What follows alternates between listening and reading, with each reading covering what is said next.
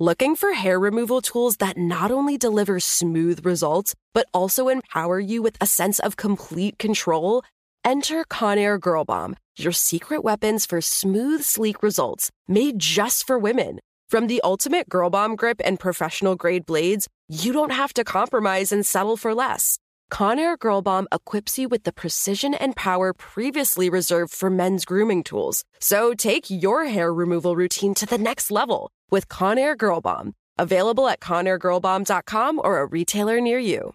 Experts claim there is nothing tougher than a diamond. But at Diamonds Direct, we beg to differ. Have you ever met a mother? Strong, radiant, timeless. This Mother's Day, give her the gift that meets her match. With diamond jewelry starting at $200, plus Diamonds Direct's exceptional quality and unbeatable everyday price, you're sure to give her a gift that wows this generation and the next to come. Experience the thrill of jewelry shopping done right at Diamonds Direct. Diamonds Direct. Your love, our passion.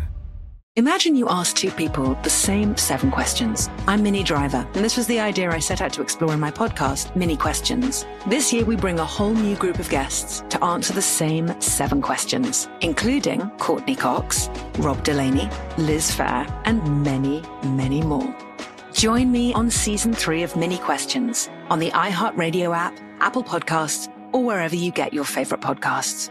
7 questions, limitless answers. The Nikki Glaser Podcast. The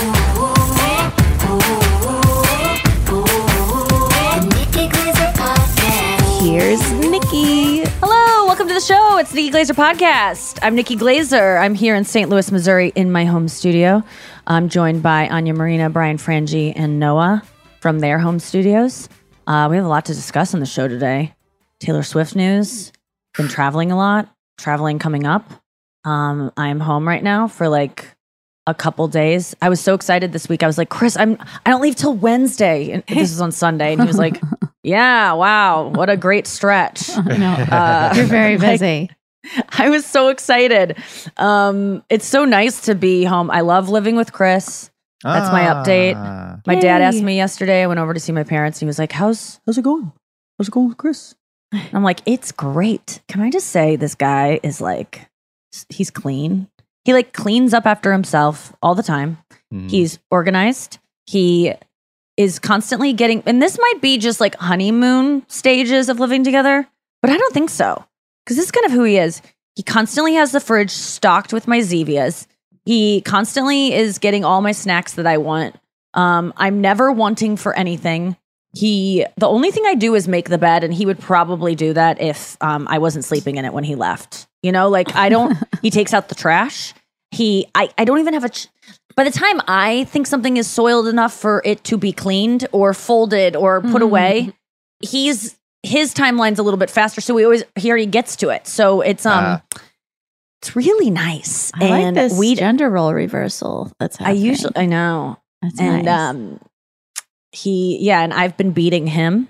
Oh, great. So that's changing things up. We're just trying to do it differently. Yeah. I grew up with, I think this is, I don't want to make this Oedipal, but I grew up with a mom who was a tidy person too. And things just got done without me even knowing they were getting done. And it's kind of that vibe again. But the thing is, it keeps me cleaner. Because it keeps me accountable. I don't want to be a slob, but it's not like I'm ashamed of who I am and like, oh, I got to straighten up because he does. It's just making me a little bit more, just, I can't be as gross as I probably am prone to be. I will say that I have not unpacked from my trip on Sunday. It is now Tuesday, and my bags are just splayed out. Like my suitcases are just vomiting in the, like they're laid out. So the whole apartment's clean except my suitcases, like there's little piles in different corners. And he's cool with that. He's not like every time he walks by it or like, do you want me to get this for you? Like it's just agreed upon. Like that Taylor does my stuff of Love is Blind, Brazil, where the guy, they broke up because he was like, no, he was like, I watched it in Portuguese. Yeah. He goes, there are 2 things to do when you take off your clothes. Put them away or put them in the dirty clothes. That's it. And I think about that all the time. And that's why they broke up, because the girl was a little messy and was like, I don't think that was why. Don't you think it's always something bigger than that? you know? That was like a Chief reason. Speaking of the Chiefs. I actually went back and watched Love is Blind this weekend because I was with my friend Lizzy Cooperman. We did a country club together on Friday night. And then afterwards we were just sitting in our, it was really fun. It was just what you would expect it to be. Wow. Lizzy Cooperman in a country club's a great. I know. I know. Just thinking.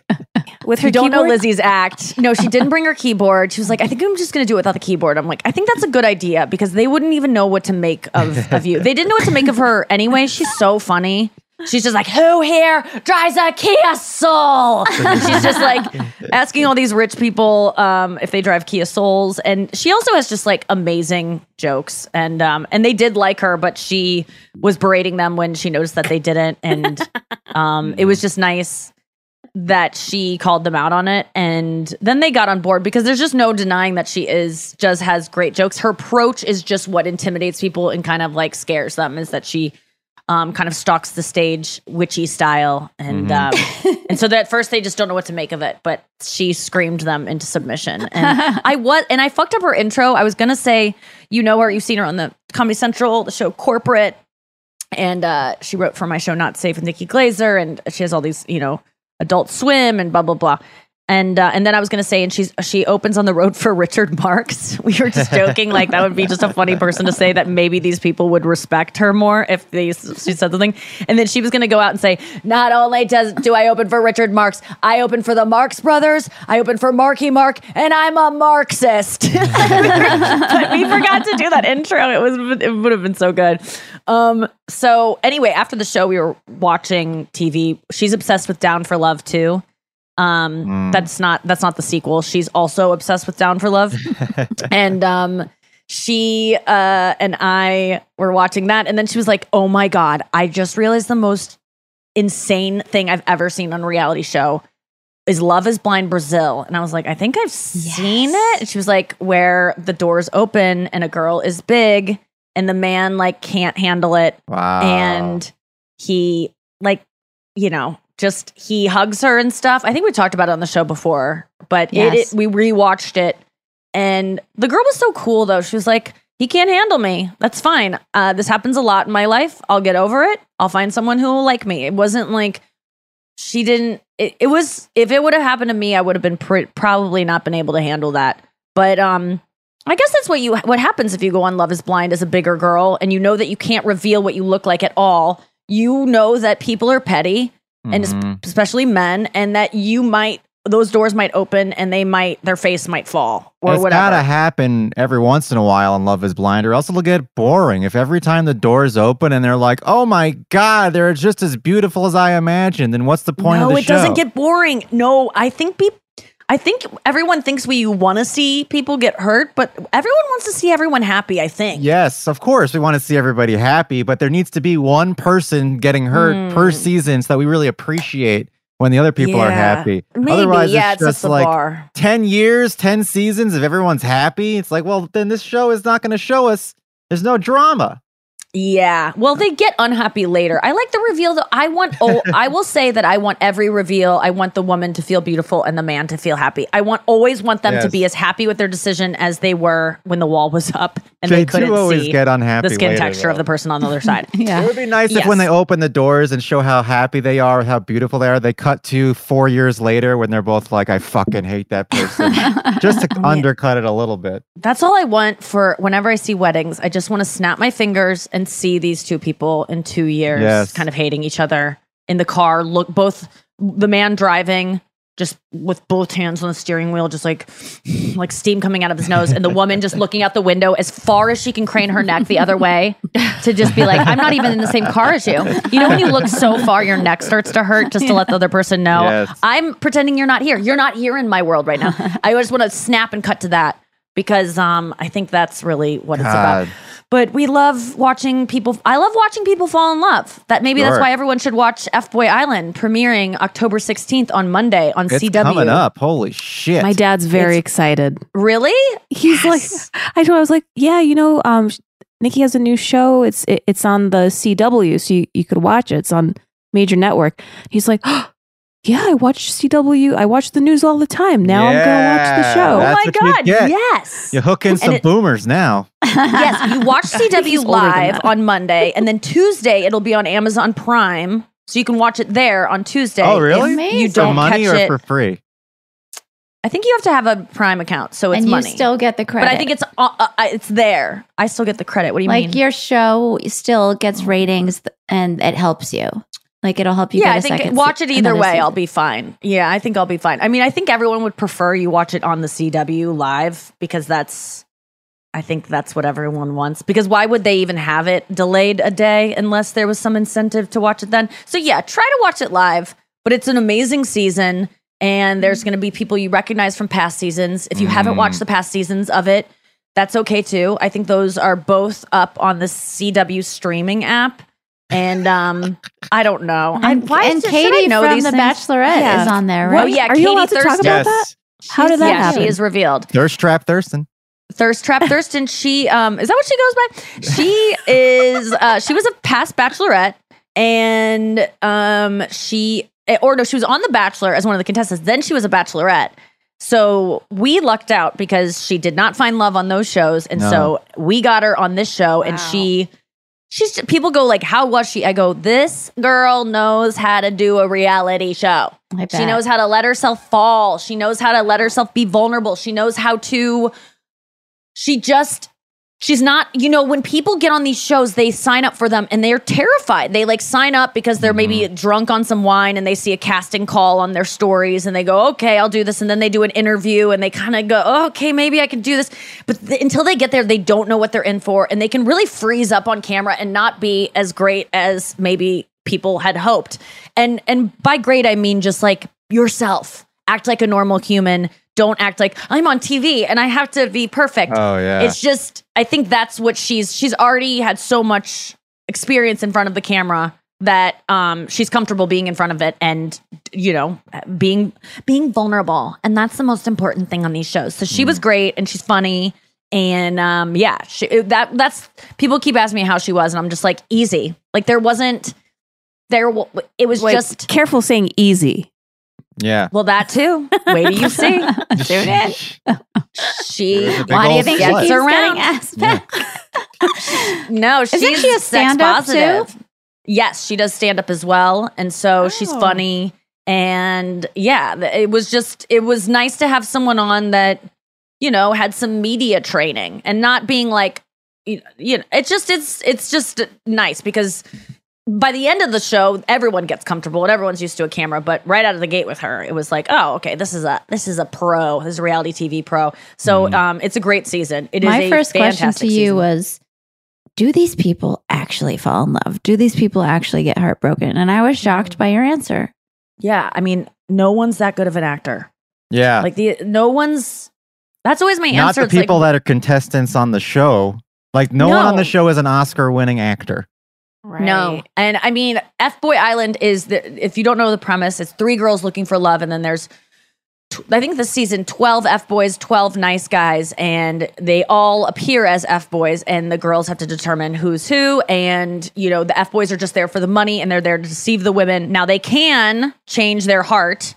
And after meeting the girls, they could maybe fall in love and decide, oh, God, I'm not here for the money. And I want to split the money with the girl. Because at the end, if the girl chooses the guy, all of the money goes to him if he's an F-boy, and he can either keep it all or he can split it with her.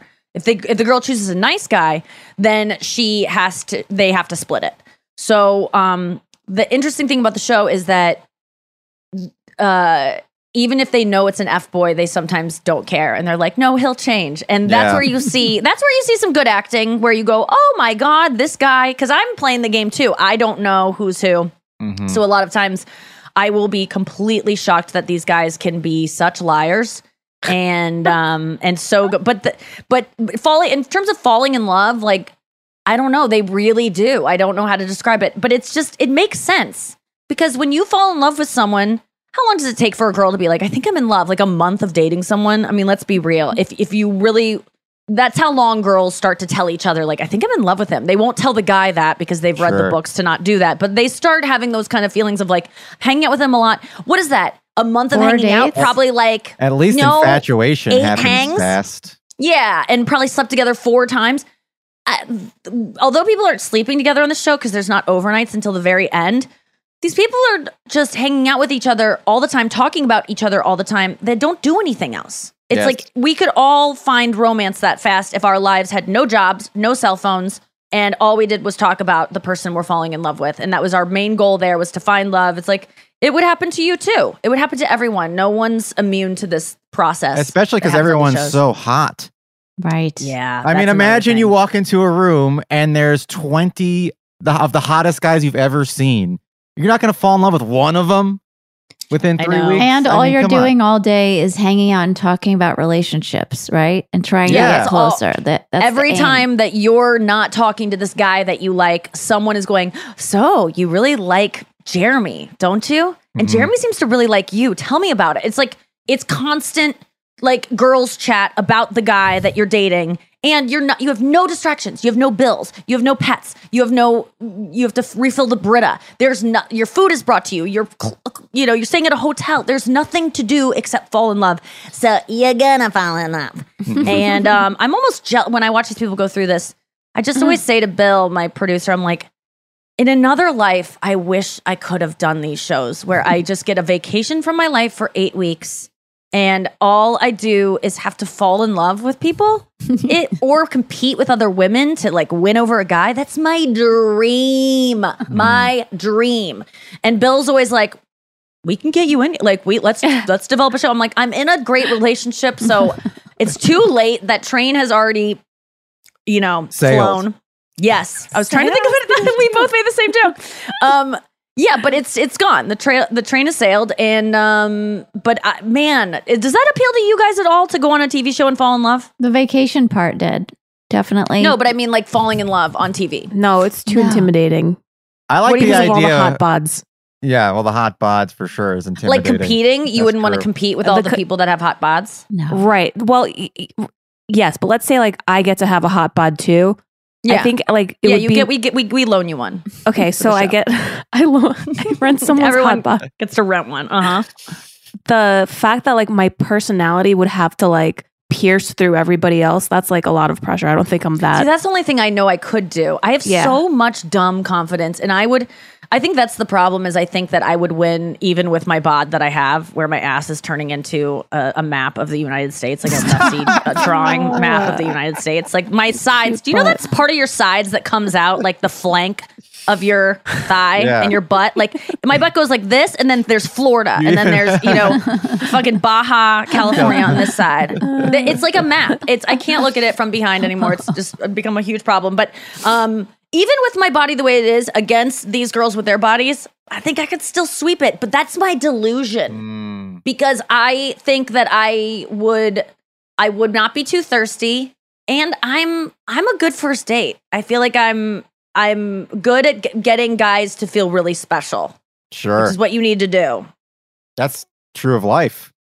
Yeah. I think you get right in there and you ask the right questions, and you're just good at TV too. And that probably makes the guy on a TV show feel like, oh, this is a perfect co-star for me. So as a couple on TV, you'd work. But I wonder how it would be the second the cameras were off. You guys would probably probably pretty boring. I'd probably break up right away, just like most of them do, because there is something so good about being like a couple on TV. Which, speaking of being a couple on TV, there's a new one this week that is official. Travis Kelce and Taylor Swift. Oh, they're official? 100% official. Oh, she was sitting next to his mom in the that's booth. True. That's people true. Were like, "Is this their first date?" I'm like, "You think she would go on a first date with Travis Kelce to go see him and sit with his mom in the booth? These people have been talking since I was correct. As a football fan, I am shocked. Out of all the players in the NFL, I guess because Travis Kelce is goofy and stuff, that makes sense. Because he's not just like some super cool, like, wide receiver or something. He's like a goofy, fun guy. So that makes sense. She usually goes for pretty cool, like, stoic guys. So this is kind of like a rebound. Mm-hmm. I don't know. I'm shocked. I would have never guessed. No one would have guessed. That's why everybody that is an NFL fan, all of the sideline reporters, all the halftime people are just like going insane. But isn't he elite? Isn't he one of the best players in the NFL? And yes. Isn't he kind of hot too? I mean, I have eyes. He's hot. He has piercing eyes. His jawline is nothing to, you know, shake a stick at. That's the thing. Or no, it is something to shake a stick at. Guys, I think when guys see a hot guy, they're intimidated. Right, and they're like admiring their body and their jockiness. Like everyone loves Travis Kelce, but the thing that always made Travis Kelce more accessible was that he's such a goof that it kind of makes him less cool. Why? What have you seen him doing that's so goofy? Oh, is he like making fart sounds with his armpit? I mean, I wouldn't put it past him. He's been in many commercials where he just looks like. There's one commercial in particular I'm remembering from two years ago, where he is dancing in a commercial, and he looks, the whole commercial is crazy, but he looks so dumb doing this dance. He's doing like dance like this. He looks like, you know, a dad dancing for his daughter. It's not like good you dancing. Judging people's dancing. Yeah, well, now that you qualify. Now that I'm an elite dancer, you know, he's an elite tight end. I just feel like it's nothing against him, but it's just he's so goofy and uncool. Yeah.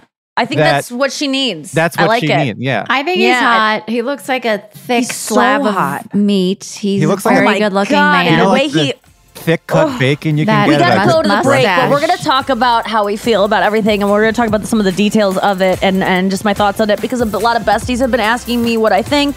And I know it's like late and everyone's given their take by the time that this airs, but you deserve mine as well. And we'll zip through it, but we do have to get to it right after this.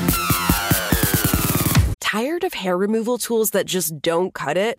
Conair Girl Bomb gives you smooth, flawless results while putting you firmly in control. From achieving that silky smooth skin to boosting your inner confidence, Conair Girl Bomb is all about helping you elevate your self-care game.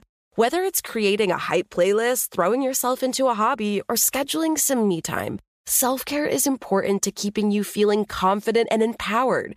It's time to take your hair removal routine to the next level. You can trust Conair Girl Bomb to get the job done right.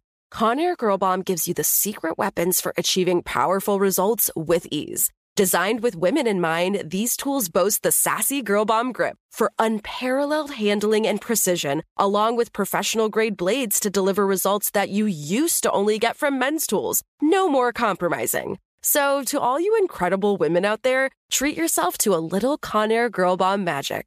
Don't settle for anything less than perfection. Elevate your grooming game with Conair Girl Bomb.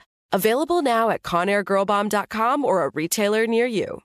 Are you looking for some amazing TV to stream? Well, sink into your couch and indulge with the hits on Hulu you can't miss. We're talking some of the greatest comedies of all time. Absolute must-watch shows. Dive in with Barney, Ted, Robin, and the crew in How I Met Your Mother. All 9 seasons of How I Met Your Mother are now streaming on Hulu right now. One of my favorite shows ever. And I mean, don't you want to know how he met their mother? Then go back home with the Dumfies, the Pritchetts, and the Pritchett Tuckers in Modern Family. Then you can start over with the Roses on Schitt's Creek. And then see what's up in the Kyle household in My Wife and Kids. We're talking every episode and every season of these shows. We're talking huge hits, streaming on Hulu whenever you're in the mood. I mean, can you even watch all of this? We think so. Head on over to Hulu and start streaming today. Now we're talking. Hey, I'm Jay Shetty, and I'm the host of On Purpose. On Purpose's mission is to create impactful conversations to help you become happier, healthier, and more healed. This week, I talked to Tiffany Haddish in a hilarious, deep, thoughtful interview where we dive into family trauma, grief, sobriety, love, and dating. You'll be laughing, crying, and have so many impactful takeaways after this interview. I had this, homie lover friend for a long time. He's very disrespectful to me, very kind of messed up to me. But in my mind, we could get married. We had the most beautiful babies. He handsome. I'm pretty. Like, it would be so cool. He's smart and intellectual. I'm kind of smart, I think. Like, it would be fun. We have the best conversations. Like, we have fun. But then he would treat me like crap. Listen to On Purpose with Jay Shetty on the iHeartRadio app, Apple Podcast, or wherever you get your podcasts. Trust me, you won't want to miss this one.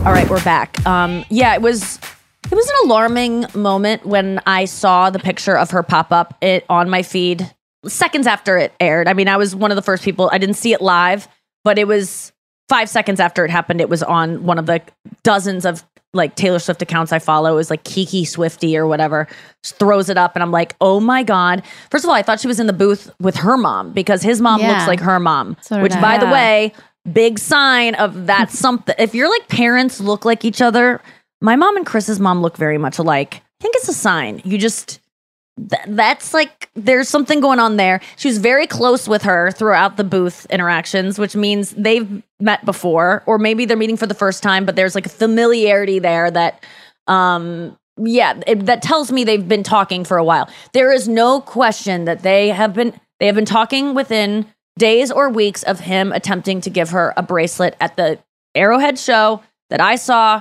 July 7th. So they have at least been talking since July 7th. Yeah. Which is enough time. And they've been quietly hanging out when he was injured, right? He was injured. Yeah, he was quietly injured. Quietly canoodling. Yeah, so they were quietly just staring at each other in a chair, holding each other, creating, and just holding and just looking at each other like Carlos and what's her name on Down for Love. What's her name? Do you remember her? I was thinking of Carlos and Quackers. Oh, Carlos and Quackers. Carlos and Eleanor and Down for Love. Oh, yeah, they're just quietly gazing at each other. I'm excited to see him. He's Down for Love, you gotta watch. His photographs are quite It's never stirring. A dull moment with Carlos. There's never a dull moment with Carlos. But anyway, so I was like really sad at first. I don't know why. I think it was because devastated was the word you used. I think it was devastated. I was just sitting at I'd just gotten home from the road. It was on Sunday. I was at the kitchen counter.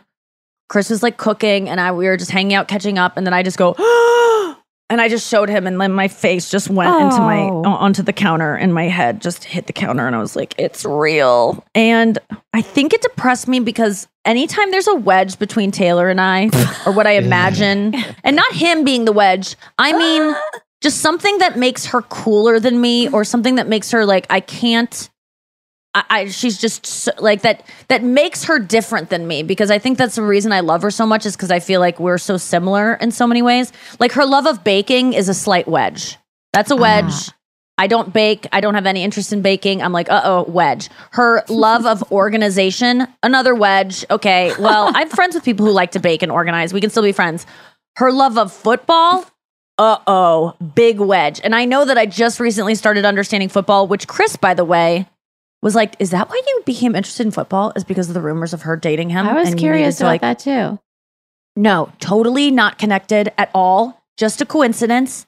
But I understand the suspicions. I understand. And part of me even goes, was it a subconscious thing that you knew this was going to happen? And so you had to like catch up. So I am amping up my, my trying to like enjoy more football and understand it more, because I do want, like I was crying last night because I was having a imposter syndrome day. And I was just like, and I was giving an example of just how wild my thoughts are. And so don't judge me, listener. Please don't be like, Nikki, don't go on Reddit and say, Nikki's losing her mind. She said this thing. I know this is a crazy thought, and that's why I was even saying it.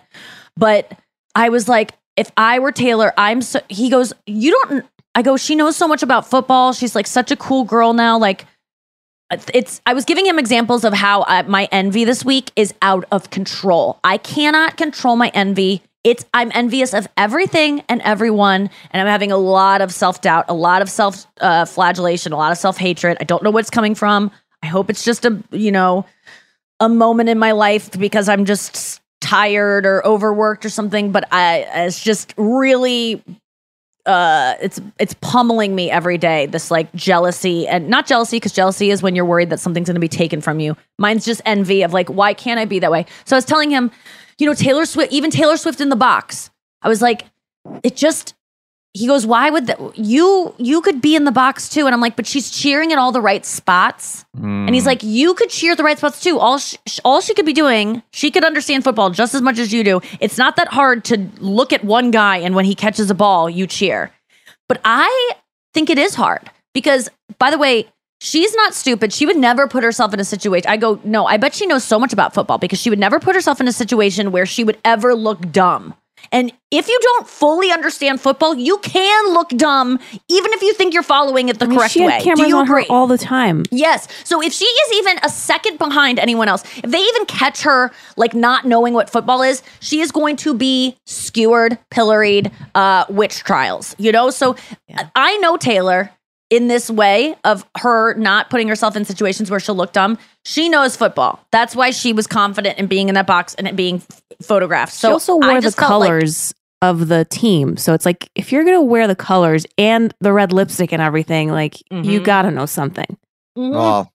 You can't you can be there and no one's looking at me that closely at games. So I can get away with seeming like I know what I'm talking about by cheering a millisecond after everyone else.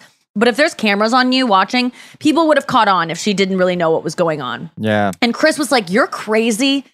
He didn't say you're crazy, but he goes, you're out of your mind. He's like, you need to be committed. I'm calling 311, 411. What? I don't know which one you call. You're offsides.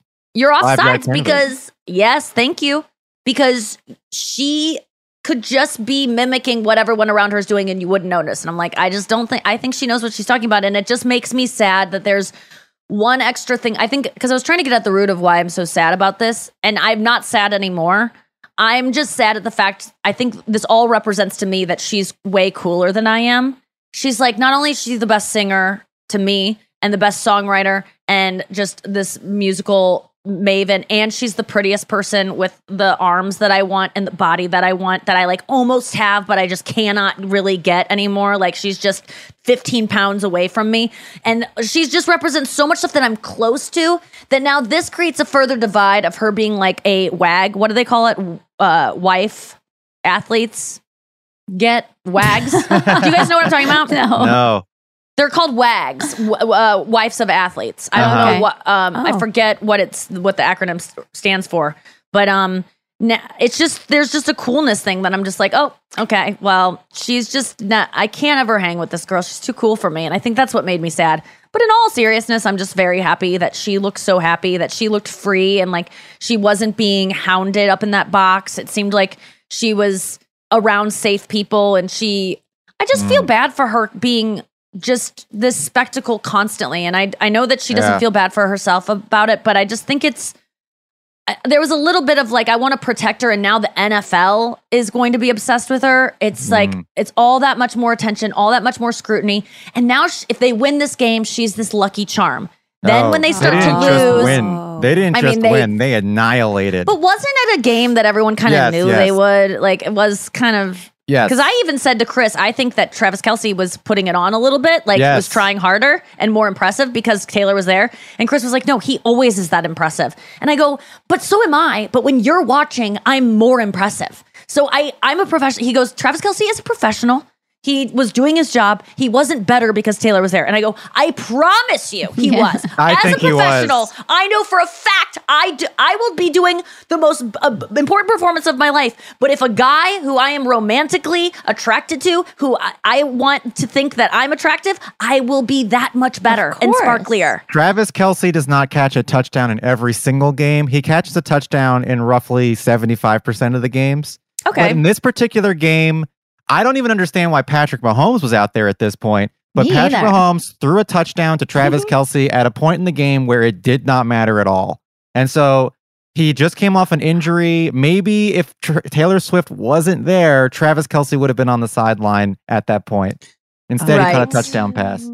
They seem like a good match to me, and I'll tell you why. I did not know this guy had a dating show on E! Before. Yeah, he did. I didn't know that either. Yeah, it was a show where he dated over 50 women, and I forget what it was called, something like Dating Travis or something, whatever. Travis needs to find a wag or whatever. It's wife and girlfriend, by the way. So you were right. Oh, thank you. But yeah, this guy's in the public eye. He wants to be famous. He is famous. He's not just an athlete. So they're both like, you know, it's not that he's an expert in his field, but he's damn near close. And he's totally comfortable with fame. And he's playing the game, so they're both good at it. He's on like, he has like 5 different commercials right now, too. Like he is on TV all the time. I'm bummed out at one of his deliveries. I wish someone would have just worked with him a little bit harder on that one where he's like... It's this commercial where he's like, Mahomes. Like, Mahomes is wearing a jersey. Mahomes, and he's like... And then my auto. Motto, and he's like, why couldn't I be Kelce my home, or like CSEE? But he just, let's say like the word is, they're trying to get him to say Kelce my home. Mm-hmm. He just says Kelce my home, and it's like, if someone would have just given him a little bit of direction, this guy could follow it, and it would be like, no, it's like Kelce my home, or like, see if you can get a better rate on your auto insurance. Kelce if you can get, but he goes, Kelce if you can get a better rate on my auto insurance. You know what I mean? Like, yeah. Yes, I always wonder if there's like an intimidated director on the set. It's like, that was great. That was great. It's like, tell someone. And there's a confident man who probably is like, I want to get in and out of here and collect my $10 million for this ad. And I don't want to waste more than 40. I have a heart out because I have to go. Or that was the best take they could get. It was like the 27th take. Yeah, I got it on my phone number. Mm. Some people don't have good comedic timing, but this guy. Another lovable tight end in the NFL, Rob Gronkowski, who's a lovable Nickelodeon star. He is... the spokesperson for USAA insurance for retired military.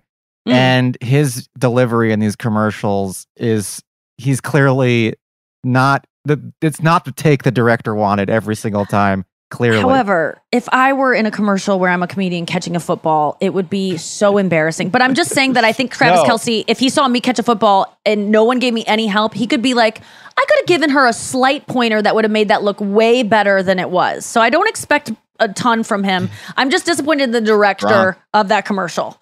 And that I'm like, you should have just, spoken up, man. There's been so many Gronk USAA commercials that have been like that. It's kind of like becoming his character, and it's starting to work. Yeah. What's his name? Rob Eli Gronkowski. And who's the other guy that was in the...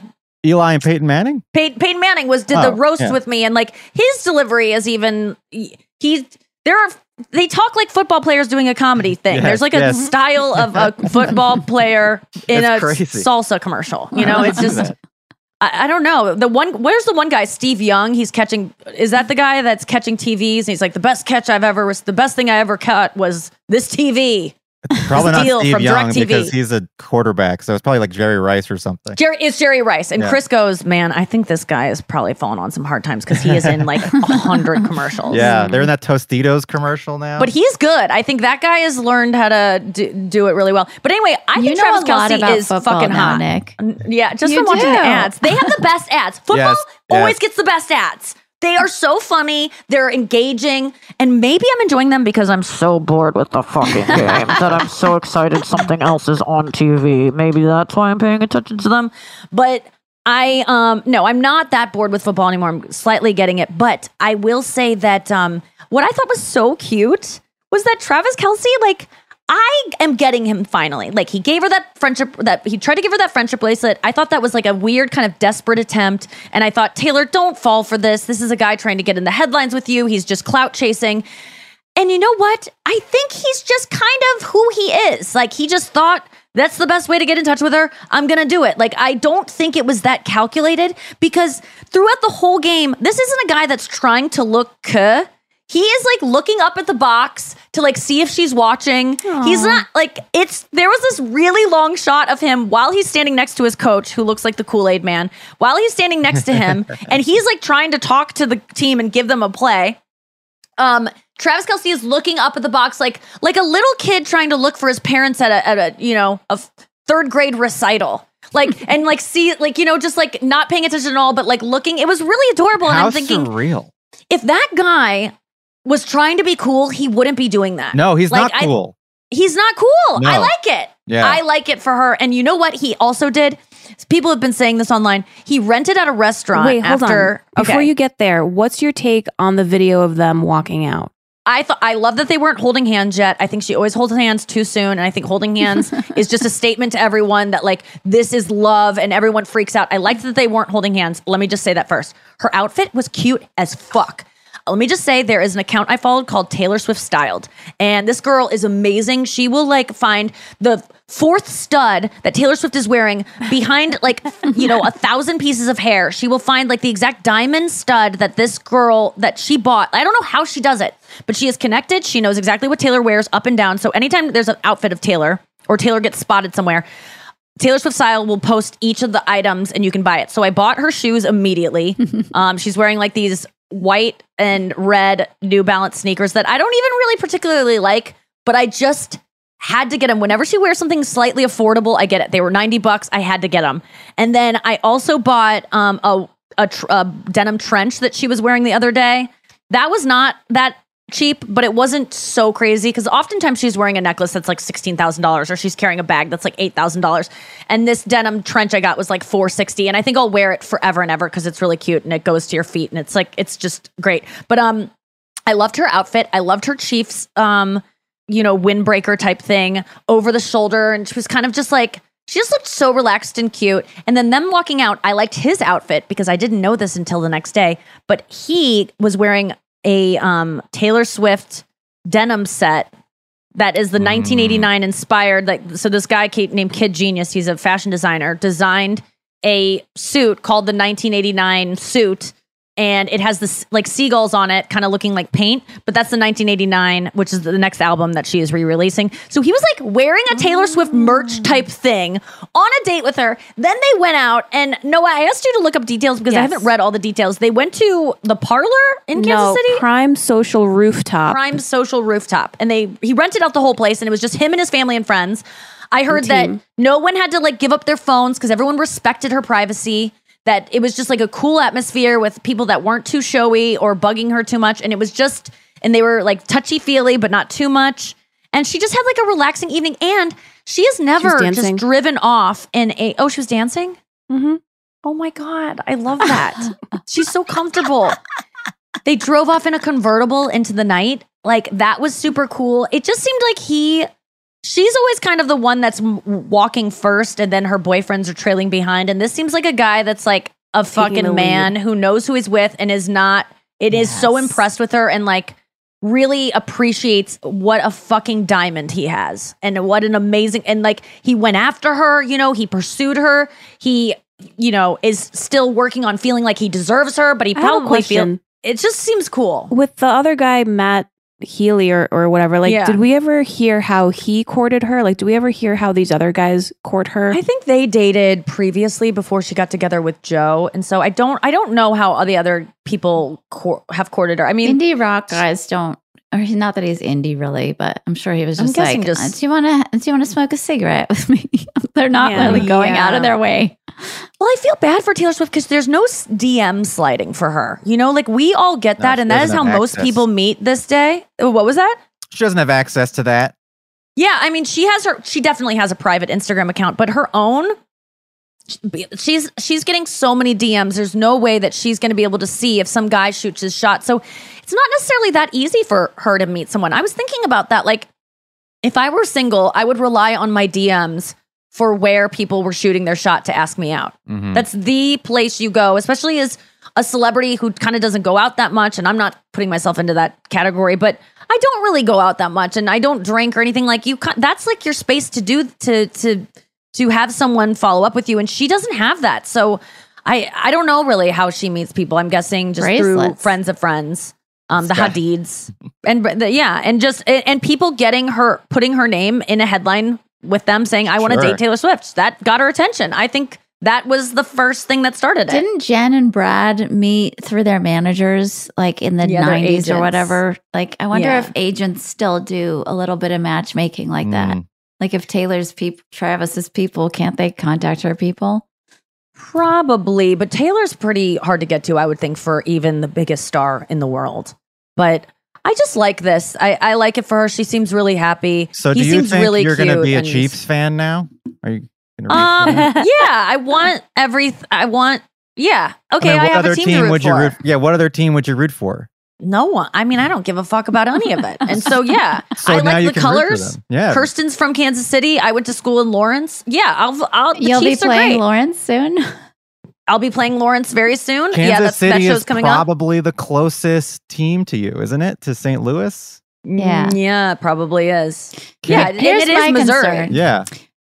Which the NFL is like very patriarchal. Like, these guys are the ones in the relationship that get the attention. Sure, they date, like Giselle has dated an NFL or married an NFL player, but all the women that date them seem to have to fall into the sub role, right? Even Giselle, right. a fucking supermodel. But Taylor Swift is a boss bitch.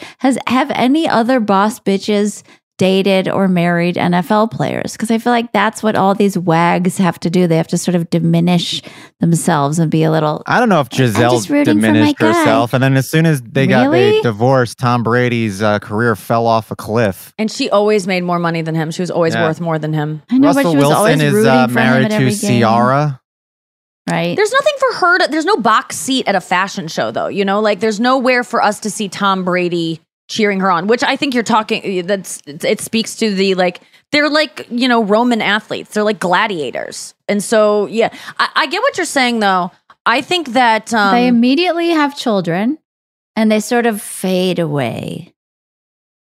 Because women do most of the work with kids. Well, Giselle's a model and she was going up into her 40s and most models just fade away once they get up into that age. I don't know. Did you see Naomi Campbell walk the catwalk last week? It's in fucking insane. And I think she's like 52 or 3 or something. Yeah. But I mean, that's just a genetic freak. I just think that, no, I don't think it's going to be a problem. I know what you're saying, though, but I think that this is what she's been looking for, is like an alpha male. Okay. I think it's what she probably hasn't gone for in the past. She's gone for, you know, these like tortured artists kind of guys. Actors are kind of like, that's feminine energy. Actors are feminine energy. Yeah. Musicians are feminine energy. They're always dealing in their feelings. And she's dating this. Now she's dating a guy who's in his masculine energy that is going to allow her to be in her feminine energy. I think as much as she is a masculine energy on stage, off stage, this is where we might be very much alike. She wants to be in her feminine energy off stage, but on stage she's a badass bitch. But she doesn't need that all the time, right? I think she's probably okay with her doing Eras tour around the world, though. He went to Eras tour and was talking about how he loved seeing her kill it there, and yeah, I think he's. I think there are certain guys that can get off on that. Yeah, I like how supportive he is of her, like knows her stuff. And Swifties are speculating this is going to be the one they're going to get married. Wow. Really? That'd be insane. I could see it. I think she's ready. I think she wants to have kids and like, settle down. Guy. Not settle down. I think she's going to still... Guy. But she is going to be on tour until November 2024. I think it's like me and Chris. Like, Chris doesn't care that I'm gone all the time and that I'm on stage and I get a lot of attention and I'm around a lot of, like, hot shots. Like, it doesn't turn him off or make him feel less than because of it, you know, like this actually brings you closer to Taylor Swift. You know, you're you're dating somebody and you never see each other because you're on the road all the time, and he's tight end for the Chiefs. And Chris has a tight end. Oh. Chris was teaching me about tight ends last night because I didn't know that term yet, and I kind of know what they do. Sometimes they are blocking, sometimes they're taking a pass. Sometimes they do it all. Tight ends have to be like big, but also fast. Is that correct, Brian? Yeah, no, that's correct. They have to be. Yeah, some tight ends just block, some tight ends just catch, but the best tight ends do both. Travis Kelce does it all. He's probably top. He's hot, dude. Top 3 greatest tight ends of all time. It's so funny. I didn't even like when he first was on the scene, I was just like, he's an all right guy. But last night, I feel like when he started dating her, he just got hotter. And maybe it's just psychological that I'm like, oh, he's hot now. He has a mustache now. Oh, just his piercing eyes. I'm just like, fuck yeah, girl, get it. And who knows? I love it. I approve of it. I'm happy for them. I want her to be happy. And she looks like glowy and happy. And my voice teacher was like, now I saw your girl Taylor Swift in the box at the Chiefs game, and I'm like, I know already. He's just like telling me about it. I'm like, I've seen it. I'm like I've read about it. I know, and I'm trying to get him to like, and he's like, well, let me just say that girl has such a big mouth. Her mouth is constant. He was like, that was probably so loud in that room. He was like, even at points, I think his mom was kind of like, whoa, like her ear hurt because she is so resonant because she opens her mouth because he was trying to get me to open my mouth more when I sang, and he was like, Taylor Swift, your girl, her mouth is so big she could eat an apple in 2 bites. And so I'm trying to get my mouth to be more open when I talk, but it's so hard to do. Also, when she wears bright red lipstick like that goes beyond her lip, that makes her mouth look even bigger. I think if you wore bright red lipstick, big lipstick, it would make your mouth look even bigger than what you're doing right now, which if you go to YouTube... Wait, I say big. If you watch the podcast on YouTube, you can see how big Nikki's mouth can get. But you cannot get that only on the podcast. No, you couldn't hear that. No. You couldn't just hear how much my jaw unclenched. No. But it hurts to do it that much, to talk like Miss Pac-Man. But my vocal teacher was telling me that in America, all girls talk like this with their mouth, like they never open their mouth because we're so ashamed of like speaking out, and we're so puritanical that it's not, we always have to like talk through clenched teeth and like, yeah, I love it. Sounds good. And we just have to be demure and little and not big mouths. But the only way to hit high notes is you take a cork from a wine bottle, a longer one, and you put it lengthwise in your mouth like this. Uh-huh.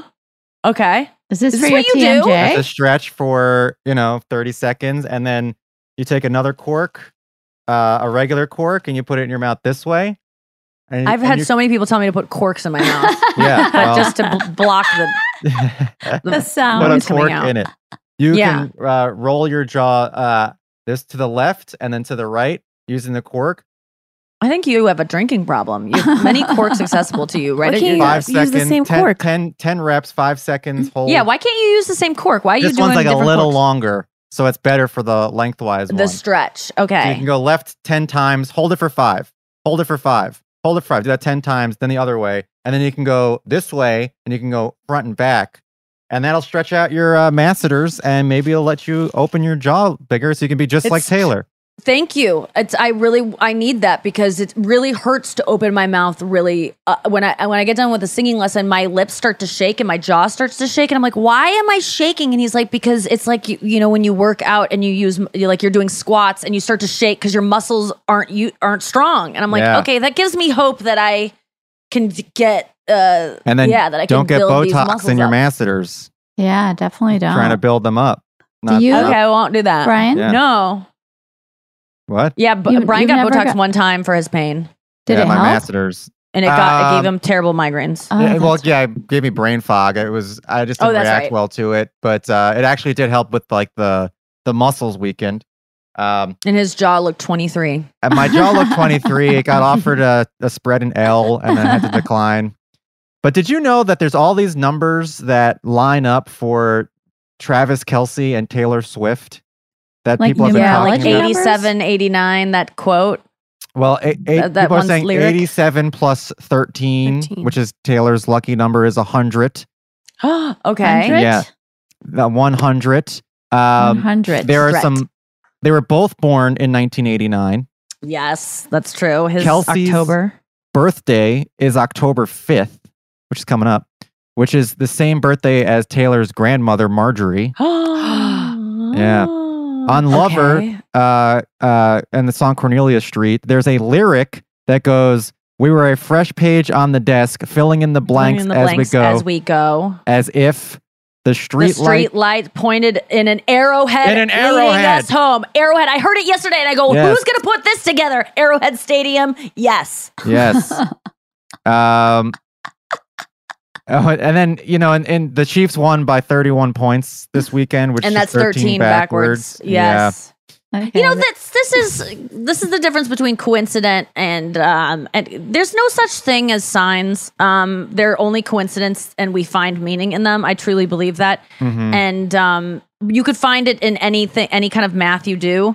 And it's fun to like think that there are signs out there, and like, but I think it's just humans have to make sense of the world. And so I don't mean to poo-poo any of these things, but if you look hard enough, you can find anything that will like be like, there was foreshadowing of this, but it's not like Taylor knew. It's not like God knew. Or maybe God did know. I don't know. He seems. There's a picture on this article that I was just reading with Travis Kelce. And I have to say, he is looking hotter. He's got, he's a little tanner than he used to be. He's got some stubble. Helps. He's got some your dad shaved 2 days ago stubble, which is also making him look hotter. Stubble is always hot. You had to ruin it with my dad. 2 days ago. Yeah, don't bring my dad into this. So you know when your dad goes to the pool, that's what he looks like. I have a question. What would be your response if a guy surprised you on like, let's say your 8th date, you're dating for 2 months, and he shows up like in a not safe sweatsuit outfit or something that's like an homage to you and your career? What would your response be? I feel like if he's been someone I've been talking to for a really long time, and I have a huge album coming out really soon that has a little bit of like, there's something that he could wear that would be a nod to it, I would think it's, and he knows that I really appreciate speaking in Easter eggs and like hinting things. I wouldn't think it's lame at all. I'd be like, oh my God, that's so funny and cute. And like, you're trying to advertise my album through your wardrobe. Like, you're on my level, man. Like, Thank you. This is adorable. Like, you went out of your way to find a suit that was like referencing this album that I'm now promoting, and I'm so excited about. That is like my baby. It would mean everything to me. I wouldn't be cringed out by that at all. You would be, Anya? I think so, but I can't imagine being anything like these people, though. I mean, I wasted a half an hour of my life last night trying to research this Travis Kelce outfit. I was like, why is this a news story? And I still don't understand. So thank you for explaining it pretty well. I get it. There was a designer who did an outfit, and Taylor sold it as merch, or he just did it separately? He just did it, and he called it the 1989 suit. So anything that's called like the 1989 album to me. It does. That 1980. She does. There's all these memes about Taylor Swift invented seagulls, like in 1980, or like because she used seagulls in like. There's just jokes of like invent seagulls though. Well, that's also the joke. It looks like. Tie-dye. No, I think she did. No, she did invent. Can you imagine if I believed that? It's on Wikipedia. Before 1989, have you ever seen a seagull? No, I don't. So remember, seagulls were in the shirt she's wearing on the 1989 album cover. So the shirt she's wearing on the original 1989 album cover is a shirt that has seagulls on it, and his suit was a blue suit that has like paint splatters on it that kind of look like seagulls. So it's just an homage to that album. But it was such a reach. Artwork. For the guy to do, but everyone's trying to reach. Anyone who does anything tries to have something Taylor Swift in it so that they can get money, baby, because Swifties buy anything that has anything to do with her. Arby's just posted something of a piece of chicken and a little cup of ketchup and a little cup of mayonnaise next to just a bare plate of chicken, a bare plate with a little nugget of chicken, and then two little cups of mayonnaise, and then ketchup, because someone zoomed in on a picture of her and that's what she was eating in the box. So like everyone's getting in on this. No, it's crazy. As an NFL fan, I am not loving this predicament because Taylor Swift took over the whole weekend. Everybody, and oh my God, you know how you hate whenever someone tries to force in a Taylor Swift pun? I heard so many of these. Oh my God, it was absurd. Everyone was so proud of themselves. There was one good commercial that I saw that was on Fox with Terry Bradshaw, and there was some guy with like a bunch of strings on a wall trying to figure out the conspiracy theory of when they started dating and stuff. That commercial was pretty good, but other than that, everyone trying to, even on NFL Red Zone, the guy was like, I guess there's a blank space in this scoreboard for the Jets, and it was just like, but it's not so much actually making the joke, it's the like commenting on the fact that you just made a Taylor Swift pun after you make it that really gets me. Where they're like, they just left a blank space in the scoreboard. I'm sorry, I just had to do it. I couldn't help but make a Taylor Swift pun here. Oh, but you'll kill me. I guess you're going to have to. And then they make another Taylor Swift pun. And like, oh boy, I'm at it again. It just annoys me when people glom onto something because they see dollar signs. And I think that's what's bugging me about this whole, everyone's obsessed with Taylor Swift. And like, everyone's now wearing Swiftie shirts. Like some bestie sent me a picture of this woman wearing a shirt with Taylor in the box seat already on it. Like it's and I really don't like, this woman's been mean to me before. And so I was like, I don't really like that woman, but I do like her shirt, but I'm just like, even this woman, like I've never heard you be a Swiftie, but suddenly you are now because it's cool. And it's like, I understand if you like her music and everyone's having a little bit of fun with it. I'll allow the fun, but I just don't like how much the NFL is just dollar signs. Oh my God, that's all they see. But Taylor, you're allowed to give that to them. You are a commodity in many ways, and she's allowed to give that out to wherever she sees fit, and I don't begrudge her that. I do love, though, that she was escorted out of the box in a popcorn box. Like they had like 3 security guards taking out this giant popcorn box. Yeah. Wow. It was so funny. And I just, you know what I hated was the audio from it. It was so mean. Let me just play it because it was really disturbing to me. Because people are like, Taylor's in there. She's in there. And I'm like, if I saw that happening, I'd be like, Taylor, we love you. But they're just like, life. They want her blood. It was just, it's just bloodlust. Here it is. She's in the popcorn thing. Okay, so they're wheeling her out now. She's in there. She's in there. All these people are waiting up. That's her. That's her. She's in there like her cleaning supply.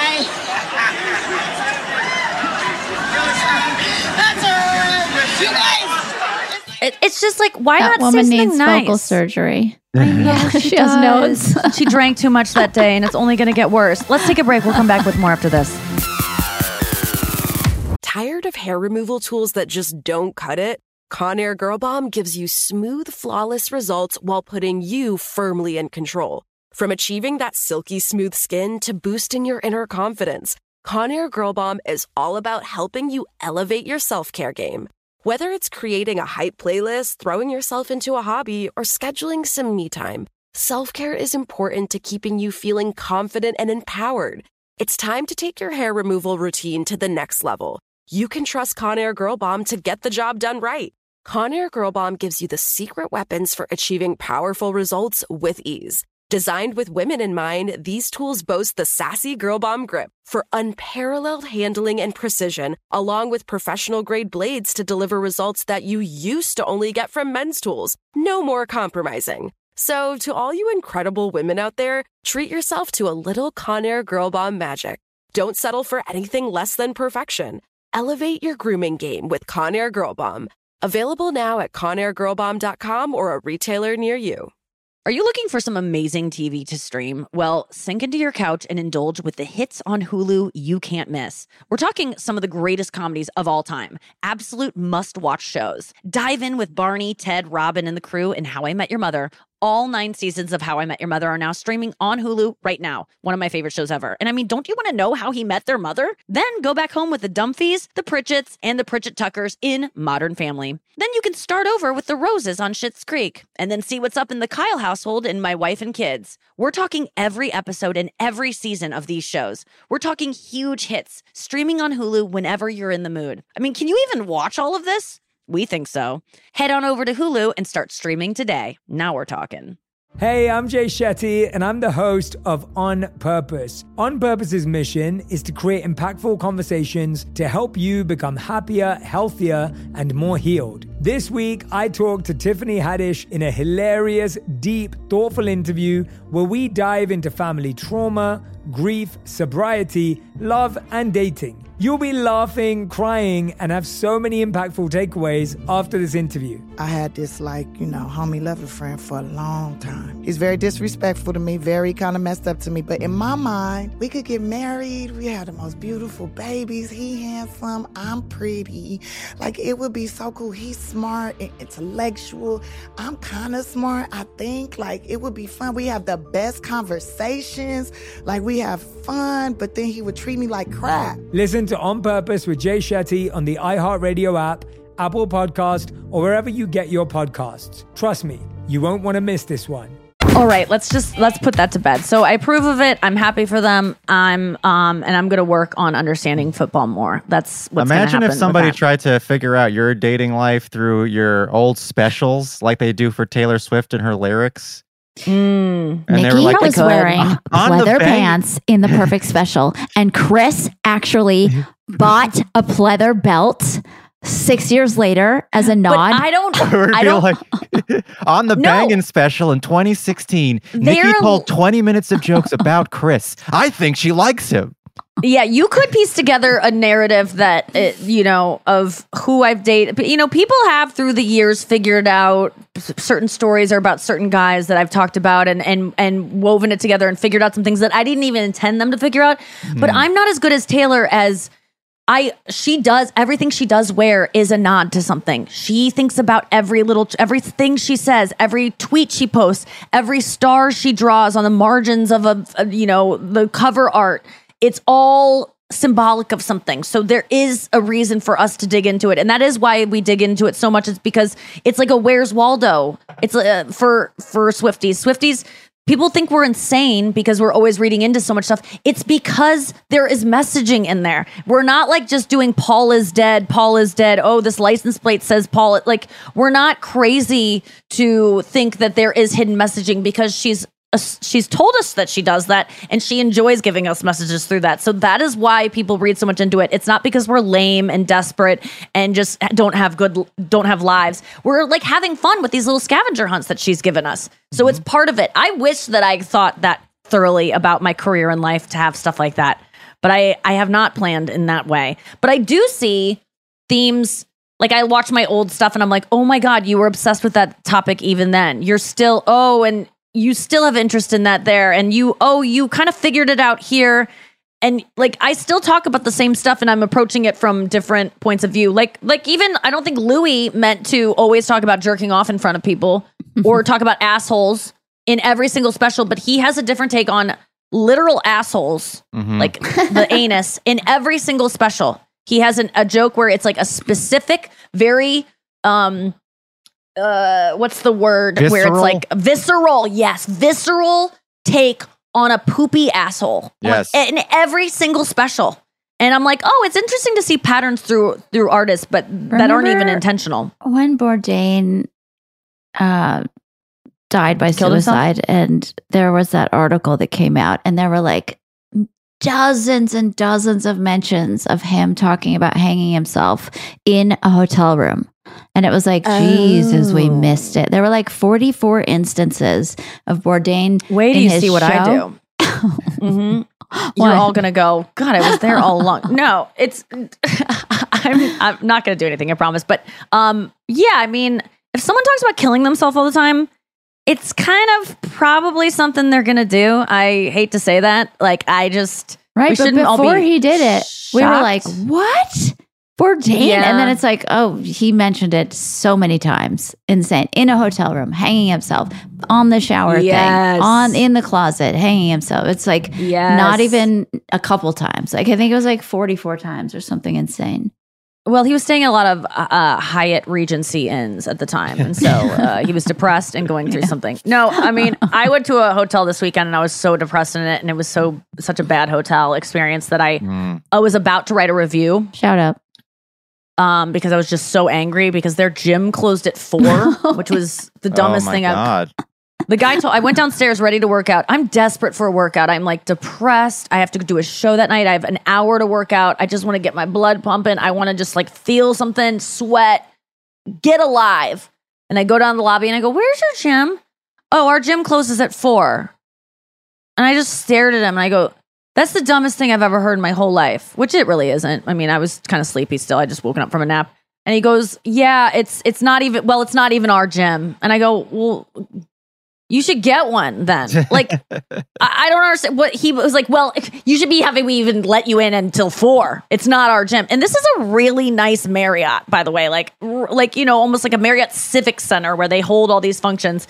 And so I was mad about that, but that was fine. You know, I'm always looking for an excuse to not work out. And then, so I went back to my hotel room, and I told Anya I was bitching about it. And she was like, do some jumping jacks or do a plank. So I did a couple planks. And then I Googled yoga for depression. And this is so funny. If you Google yoga for depression, the one video that's for yoga and depression, there's a girl on a yoga mat and she's just like in the fetal position, but with her head like just fully like face down on the mat. Not fetal, but like just, I don't know what the position is. Child's pose, but like, yeah. Depressed child's pose. Yeah. Abandoned child's pose. And so I did that. And yoga with Adrian. Do you guys ever do yoga with Adrian? I've heard of her. We do yoga with Cassandra. Oh. She's Canadian. She's great. Yeah. I do both of those. I do yoga with Adrian like twice a week, and then yoga with Cassandra I throw in every once in a while. Really? Yeah. What do you like about Adrian? I heard Adrian is really popular, and I couldn't stomach 30 seconds of her for some reason. Adrian has, I think, better routines than Cassandra. I can see how people can get sick of Adrian. How do you pick one? I know how I picked this one because I was like, I'm depressed. But like, how generally do you pick what to do? what kind of, because there's so many options. Well, like, the number one thing is how long is it? Yeah. So if you want to do it for 20 minutes, you pick a 20-minute one. If you want to do it for 30 minutes.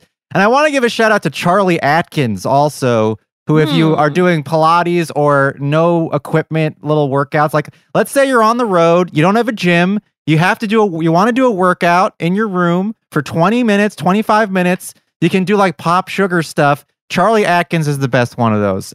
Okay, good to know. Yeah. I remember his diet from the 90s. Okay, so it's a woman. Charlie Atkins is a woman? Yeah. Oh, okay. It's not Atkins diet. She's just a woman, not the Atkins diet person. And okay, but Yoga with Adrienne, I was just getting triggered because they just are so perfect and calm, and their studios are just like beautiful and well lit, and they have like a little cute dog kind of prancing around. I'm too envious. I can't relax because I want to be her so badly. Non-binary? Why are you saying they? Is that for pronouns? No, it's like these girls, all of it. I'm sure Cassandra's studio is gorgeous too, and I'm sure she's perfect and gleaming and glowy, and her hair is straight, and she never. That's why I like her about her. It's like in her living room during the pandemic. It starts with like weird Christmas lights and bad curtains, but I just like her voice. It's soothing, and she's very encouraging. Cassandra? And she doesn't do any. Yeah, Cassandra doesn't do any of this. Like, forgive your father. Oh God, forget about that. Yeah, yeah. I liked Adrienne doing that. She was like, trust me. Trust yourself. And I was like, oh my, I almost started crying because she said, trust me. I was like, yeah, sometimes I don't trust you right now. And it's like, correct that you should be saying that because you read my mind. I think you're in this for the money. And, oh my God. But then I was like, no, she's not. She's here for me. She knows I'm depressed today. She posts a YouTube video of a yoga routine. It lives on YouTube forever, and people rewatch the same video over and over and over again. Oh my God. She doesn't have to do anything. She does nothing. She does her in January, she does her 30 days of yoga. So she does 30 days of straight of yoga, and then she'll post like nowadays she posts like one video every 2 months. That's all she has to do. And people watch the videos over and over because they're doing the routines. And she's making money on ads. What a racket. But I would feel if I were her bored. If I just put out, a bunch of podcasts and people just watch them over and over, and my life was then just, I don't need to do it anymore. I would feel, bored. And her house has improved. Not only is she bored, she's depressed, and she has to do depression yoga. No, she was doing that for us. This girl does not know depression, or at least that's what I project onto her. It's been interesting to watch Adrienne over 7 years because her everything's been improving around her. Like you watch the background, like the first background is like she's in a hovel. Yeah, she didn't have a dog at the beginning. Then she got a dog, a very good dog, Benji. She had a shitty house in the beginning, and now 7 years later, she's got these panoramic views behind her, like she's living in Oprah's mansion. Yeah, Cassandra has that too, I noticed. She's no longer in the bedroom with the Christmas lights. She has a big, expansive deck and like peacocks in the background. But hey, she got me. I watch her videos all the time. I just don't. How do you know to do yoga versus a different workout, like a HIIT?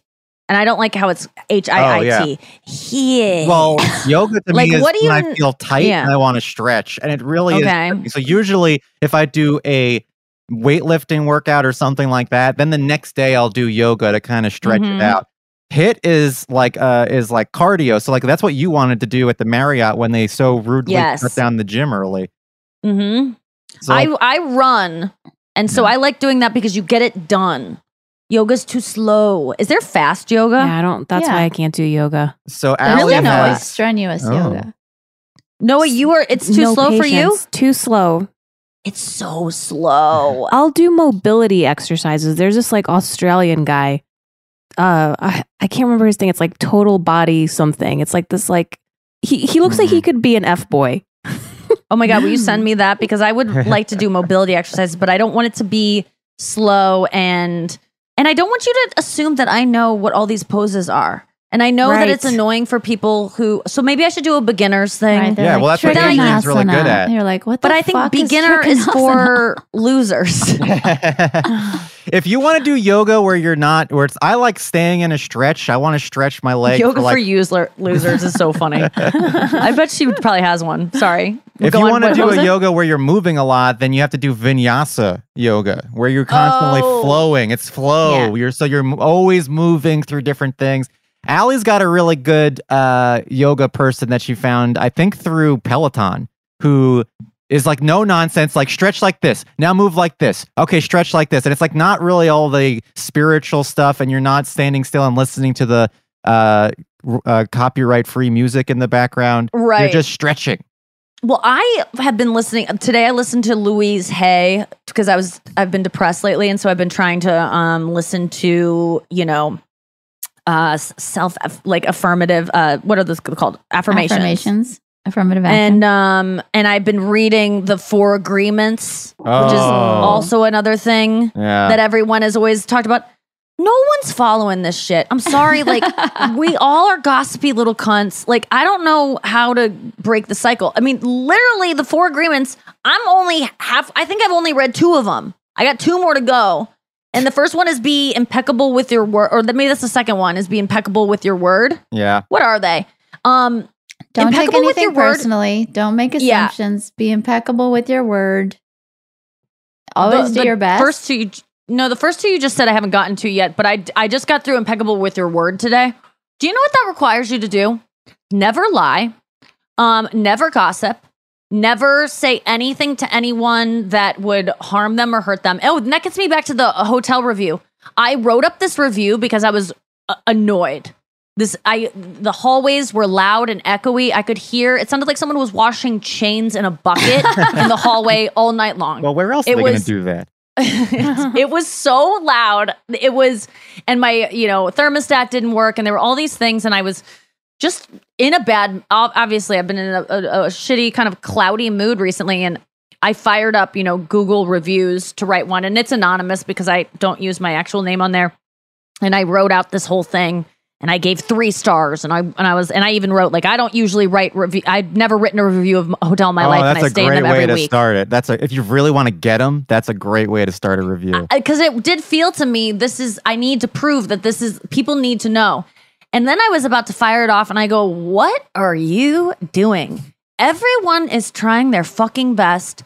You do not need to put this out there. This hotel, these people that are working at this hotel, the reason why things are probably not great at this hotel is probably because they all have a shitty boss. The people at the top are mean to them, and everyone trickling down is just like trying their best and trying to get through the day. They don't need to open up their Google review and read a mean review of someone that just stayed there that someone is now going to get yelled at about or something. Like, it's just not constructive. It's rude.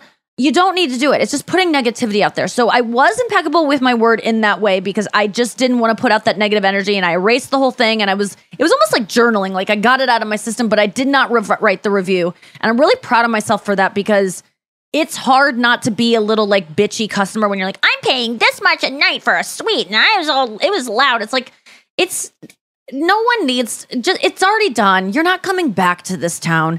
It's not going to happen again. It's, people can handle it on their own. They can figure it out on their own. This place is well rated. I don't want to ruin their rating. Like, it's not worth it to me. And so I didn't write that review because I'm trying to, and that was before I read Impeccable with Your Word. I read Impeccable with Your Word today, that chapter. Final thought. It's going to be very exhausting. I mean, I already broke it today. We're gossiping about Taylor Swift and Travis Kelce. We're having like little snarky opinions. Yeah. That is being impeccable. That is not being impeccable with your word. Being impeccable with your word means that you don't ever betray yourself. And being mean to others or critical of others is actually because you're obviously insecure. And that insecurity is being self-critical and therefore impeccable with your word. And so I'm going to try to do this more in life because I do think these are the, have you read the book? Obviously, Anya, did it No. leave a lasting impression on you? Oh, no, I just glossed over it. I just read it on Google. Like, what are the 4 agreements? Okay, got it. I always thought you were one of the people that told me about it. Anyone who's like seems to have a pretty good. I don't remember it. I just remember the 4 agreements. I don't remember. I thought impeccable with your word just meant don't lie. Like, don't be full of shit. Don't say, oh my God, let's have coffee next week. I can't wait to see you. And then walk off and never do it. Like, don't say, I'm so sorry, blah, blah, blah, if you're not sorry. Don't say you want to have coffee if you don't want to have coffee. Just tell the truth. Yes. And I think that I feel like I have a pretty good grasp on that. But I think the thing that gets me is gossip and shit talking because it feels so good. I was telling my therapist yesterday that it feels so good to talk about people behind their backs. Do you guys all agree that when there's some juice on someone and then you find someone that you both know and you can talk about it, it's one of the greatest things to share in the world other than like a charcuterie board? Like it's a vegan one? It feels, yeah, you know, like it just feels like so, well, I don't know. Abby or her sister, Ann Landers, they said that the original definition of gossip was just light chatter between people. It wasn't mean-spirited. It was the way that people connected. So that is a good thing that comes out of, oh my God, you know that person? Wait, what do you think of them? Like if you're not harming them, it can be very freeing to vent to someone else in a safe space. Yeah, that's where I couldn't see the difference between like I have some anger about something and I need to talk it out, not with that person. Is this now gossipy? I think it can be when it becomes mean-spirited, which is I think a way that I process my anger is making fun. I mean, obviously I'm a comedian. So when I'm angry about something, I will mock it really cruelly. And I think that's not very nice. But I think it all comes from a fear of being mocked myself. I mean, like I was really trying to get at the root of some things in therapy yesterday, and it all comes down to I don't want someone to call me ugly. Like that's literally my entire fear in life is like, call myself ugly before someone else can, beat them to it. Don't be too loud because then boys will see you. And I at a young age knew that kids were not to be trusted, that kids said the darndest things. So I was really quiet in my childhood. And then when I got to adulthood, that's when I began speaking more freely because around adults don't say you're ugly. They don't talk like that. But in middle school, high school, boys will just call you fat. They'll call you ugly. They'll call you unfuckable.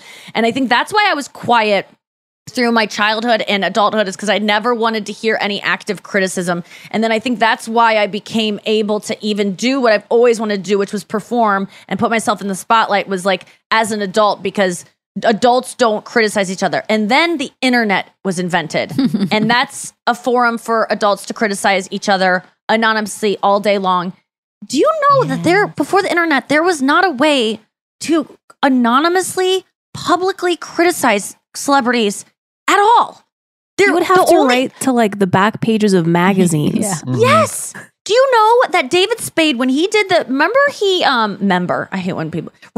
when he did the Hollywood Minute and he was, he would skewer celebrities on that. Yes. And he would say like, oh, I saw The Bodyguard this weekend and I want my money back. Mm-hmm. And there was like jokes like that. That was the first time a person had publicly like gone and like roasted something. There was nothing like that. So that was he got so much hate from that from celebrities. Celebrities still hate him to this day about jokes he made on that because there was no one mouthing off about any of this stuff before that little segment on Weekend Update, which I thought was really an interesting just piece of like, wow, there wasn't a place for that to happen. Celebrities could just be and no one would make fun of them. I mean, maybe in the early 2000s before social media, there was like, you know, they would have Us Magazine and then they would have the bad wardrobe mistakes. Yes. And there would be little comedians writing in and saying like little barbs. Oh yeah. But was it. I mean, that was pretty much it. Was there anything like that before? I mean, you could call into a radio show and complain. Oh yeah. Howard Stern. I guess that's true. But really social media is like middle school in terms of how mean it is. It's like an assembly at middle school where the auditorium is dark and the kids are just shouting at you on stage and saying the meanest things. It's like it really has turned adults into kids on a playground. People are so mean. I want to differentiate. It's different than reviews, though. I think I personally find reviews incredibly helpful, even the negative and the positive. So I think it's different if you're going to say like this hotel doesn't have a gym after 4 p.m. and the hallway is really loud. I wouldn't stay here. Mm-hmm. That's helpful to people. But if you're just going on the internet to make some comment that's clearly about you and not them, just negatively wanting to spew hate towards somebody for fucking no reason at all, then that's useless. I've wanted to do it before. Oh my God, the worst part of me wants to like cyberbully and just call people out for shit they're doing that. I'm like, that's so cringe. You're such a loser. I've never done it before. I've never created a fake account and like gotten mean online ever. The only time I've created a fake account is to defend my friends who have been taken down in certain areas. But there's a bad part of me that if I was, you know, had a little bit more lead poisoning or my parents were, had, you know, less high IQs. I think there's a smarter way to say that. I probably would invent these accounts and be mean to people online, but there's a conscience I have and a I think just like, and also just you're more respectable. Code? No, you value your time more. Like, no, why would man. But I spend that time zooming in. You know, thinking it to myself and sending it to Noah and Anya on our fucking chat. You know, like I spend time making the comments. Yeah, there's time being wasted. I'm just saying, I haven't gone so far as to like put the hate out there because I'm trying to be impeccable. But here's another thing with impeccable with your word that I was gonna say is that oh fuck, what was it? You were talking about reviews. And oh, this is the major thing that I don't think people understand. And I think I've probably said it on here before. When you go to watch a YouTube video or you're looking at an Instagram post and you're feeling like, you know, we're all in. I read comments. Do you guys read comments of things? On my Instagram? YouTube videos? Yeah. Not your own comments. I'm not talking about like other people's. Oh, like I heard if you're looking at your friends on the podcast with Rick Glassman and Esther. Yes. If you read... If you are watching a YouTube video and the first, you know, there's like a pasted comment almost that comes up with the video that you don't even have to scroll to read. I always read those. And I actually read comments of anything that I'm kind of a little bit invested in, whether it's a Taylor Swift picture on Instagram. I go to the comments. I want to see what people are saying. Yes. And things are upvoted. So it's like the most popular opinion. That comment, 100%, without question, and I am a discerning, very critically thinking person, that comment without question impacts how I perceive what I'm about to see or what I have just seen and already made an opinion about myself. It will change. Yes. If I don't even want to watch it, I'll just step away with, I guess it's unfunny, or I guess this is hilarious. What these anonymous comments do is they do poison us. They make us, you don't know who it is, and we think we're above it. That, a comment's not going to impact how I look at this person's body or how I perceive her life or how funny this clip is or how amazing this song is. It, without question, does. I would love to see some studies done on it, but I think comments are truly dangerous. Sometimes I don't know why I rely on them so much, but I do. And I don't read my own comments. And that's why I can't even watch anything I do on YouTube, because if you click it, a comment fucking comes up. Mm-hmm. I wish you could opt out of comments just showing up willy nilly. But I think don't you guys feel influenced by comments, even though you are all smart people? There is 100%. A theory about that. Yeah. I forget what What's name the of it is. I forgot. I'll research it. I will research this theory, but it does exist. I talked about on the girls chat once that they did an experiment, and if you answer a question incorrectly in a group, it will influence the other people to also answer incorrectly. Yes. Mm. This is why I love the sometimes I'll have a bunch of comments on a video or a cartoon or something that say it's funny, and then someone else will say like, well, that was cringe or that was shit. And I love when someone else replies to that person and goes, what the fuck are you talking about? Yes. This is hilarious. And then a bunch of other people upvote that guy. Those are the best people on the planet. Thank you to those people. Yeah. Getting in there and refuting the negative ones. Yes, those are the heroes of the day for sure, because that is...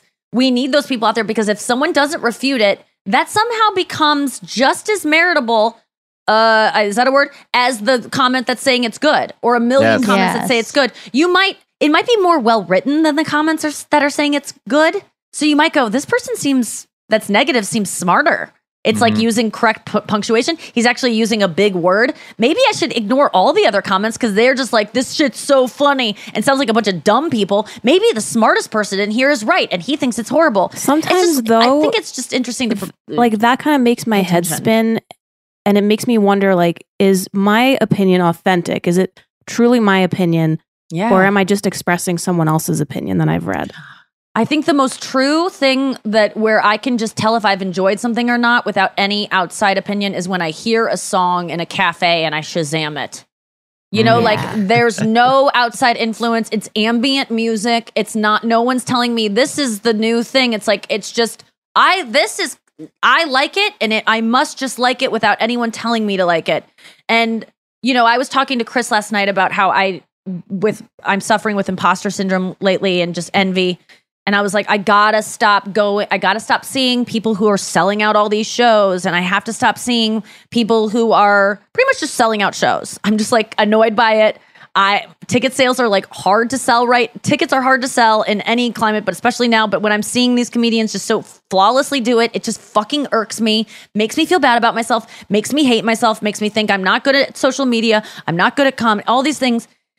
And then I'm saying this in bed as I'm staring at posters of Taylor Swift, like right next to me. I'm like, and I probably gotta stop looking at her so much. And then I was like, actually, no, I don't, because she does not make me jealous. She doesn't make me envious. There are times, yes, I wish I were her, and that meaning all the time. But she fills me with like hope and happiness, and she makes me feel good. She makes me feel her music contributes to my well-being. Watching her and surrounding myself with her, as envious as I am of her, I get more than I am being taken away from. But I gotta kind of cut out of staring at people's stuff recently. And I mute most of the people that trigger me, but people are getting through on my Reddit.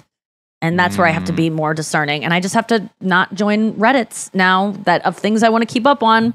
Sorry, stand-up comedy. Can't follow you anymore because I'm getting too triggered by how much you love everyone except me. And it's okay because I know that I'm not for everyone, but it's just, I can't, it's I guess that is jealousy where you think if people get praise, it's like taking something from you. So I guess I do experience jealousy in that regard. But I also love stand-up comedy Reddit because you get to see so many new stand-up comics that are great and I get inspired in that way. Yeah, they all suck. I'll get through it. We'll get through it this week. We'll see you tomorrow on the show. And this weekend, I'm in Vegas with David Spade at the Venetian. Those are going to be amazing shows. Next week, I'm in Prior Lake, Minnesota and Calgary. There's all the tour dates up at NikkiGlaser.com. Check them out. And have a great day, you guys. We'll see you tomorrow on the pod. Don't be cut and just be impeccable with your word. Looking for hair removal tools that not only deliver smooth results, but also empower you with a sense of complete control?